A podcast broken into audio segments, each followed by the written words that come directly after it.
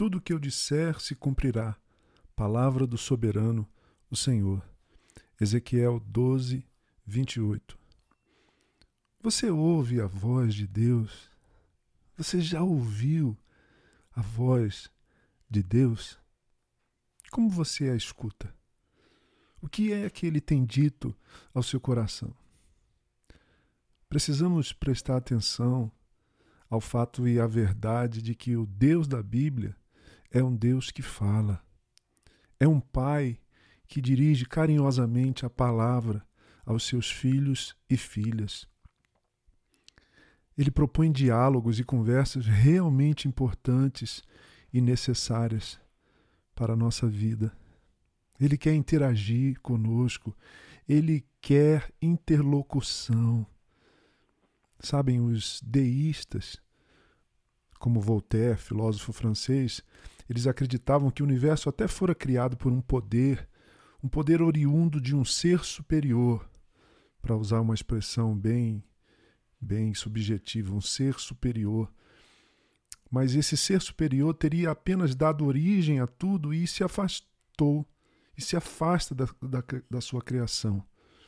E não se dirige mais, não tem conexão, não interage, não intervém, não fala, não dirige a sua voz à sua criação. Ele é transcendente, ele está acima da sua criação, mas não é imanente. Ele não vem ao encontro e interage com a sua criação, como dizem os teólogos. Lendo a Bíblia, não é esse Deus de Voltaire que é descrito e revelado. O Deus da Bíblia é um Deus que fala, um Deus que puxa conversa. Foi assim com Abraão, com Isaac, com Jacó, os patriarcas. Foi assim com José, com Moisés. Foi assim com os profetas, como, como Isaías, como Jeremias, como o grande profeta Ezequiel. Foi assim com os salmistas, como Davi, Asaf, os filhos de Coré.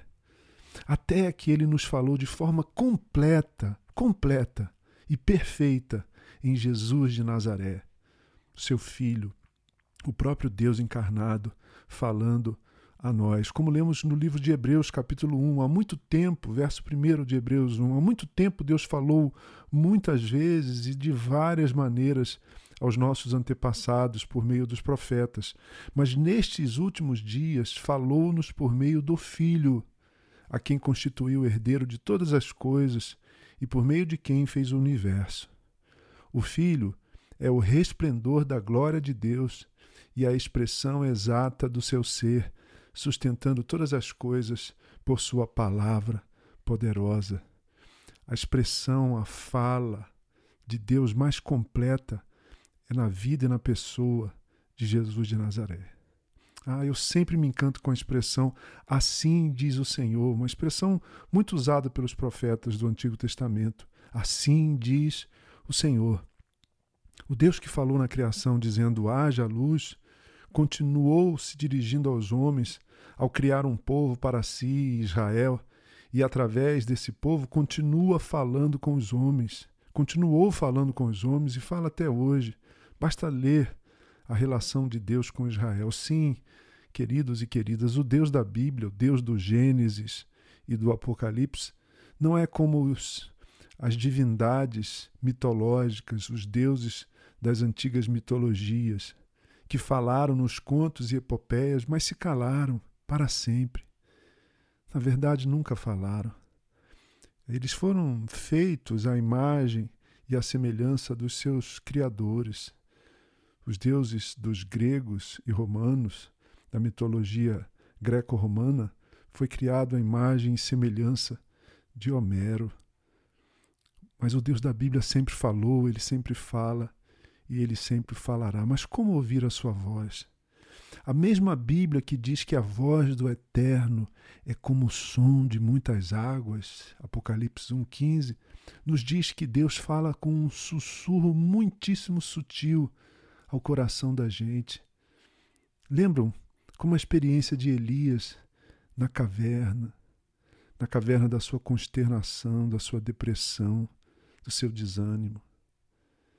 Ah, talvez o maior desafio do coração crente seja aprender a ouvir a voz de Deus ou reaprender a ouvir a voz de Deus. Deus fala na Sua palavra que lemos quando a lemos com um coração faminto de comunhão com Ele e em busca de orientação da Sua parte para a nossa vida. Deus fala quando Sua palavra é pregada na reunião dos seus filhos e filhas para adorá-lo e para celebrar o Evangelho. Deus fala usando seus servos e servas que no poder e no dom do Espírito Santo nos dão palavras de sabedoria e direcionamento prático, existencial. Deus fala no silêncio mais profundo do nosso coração, quando a única voz que queremos realmente ouvir é a sua. Quando o único conselho que a nossa alma deseja é o seu. Porque sem a voz de Deus nos perdemos nas muitas vozes que ressoam nos nossos pensamentos. Sem a voz de Deus, somos, somos como um barco à deriva, à deriva do, dos nossos sentimentos e à mercê dos nossos desejos, e desejos, em geral, autodestrutivos, por vezes autodestrutivos. Ah, como precisamos praticar a arte da escuta, sobretudo da bendita escuta da voz preciosa, inconfundível, única, singular, maravilhosa do Deus que nos criou. Ore comigo. Senhor querido, eu desaprendi a ouvir a voz dos outros, se é que eu soube fazê-lo algum dia. Ah, eu sou um péssimo ouvinte. E se eu não consigo nem mesmo ouvir a voz dos outros, a quem vejo e com quem convivo, como ouvir a sua? Ó oh Deus, se não te vejo e nem te toco.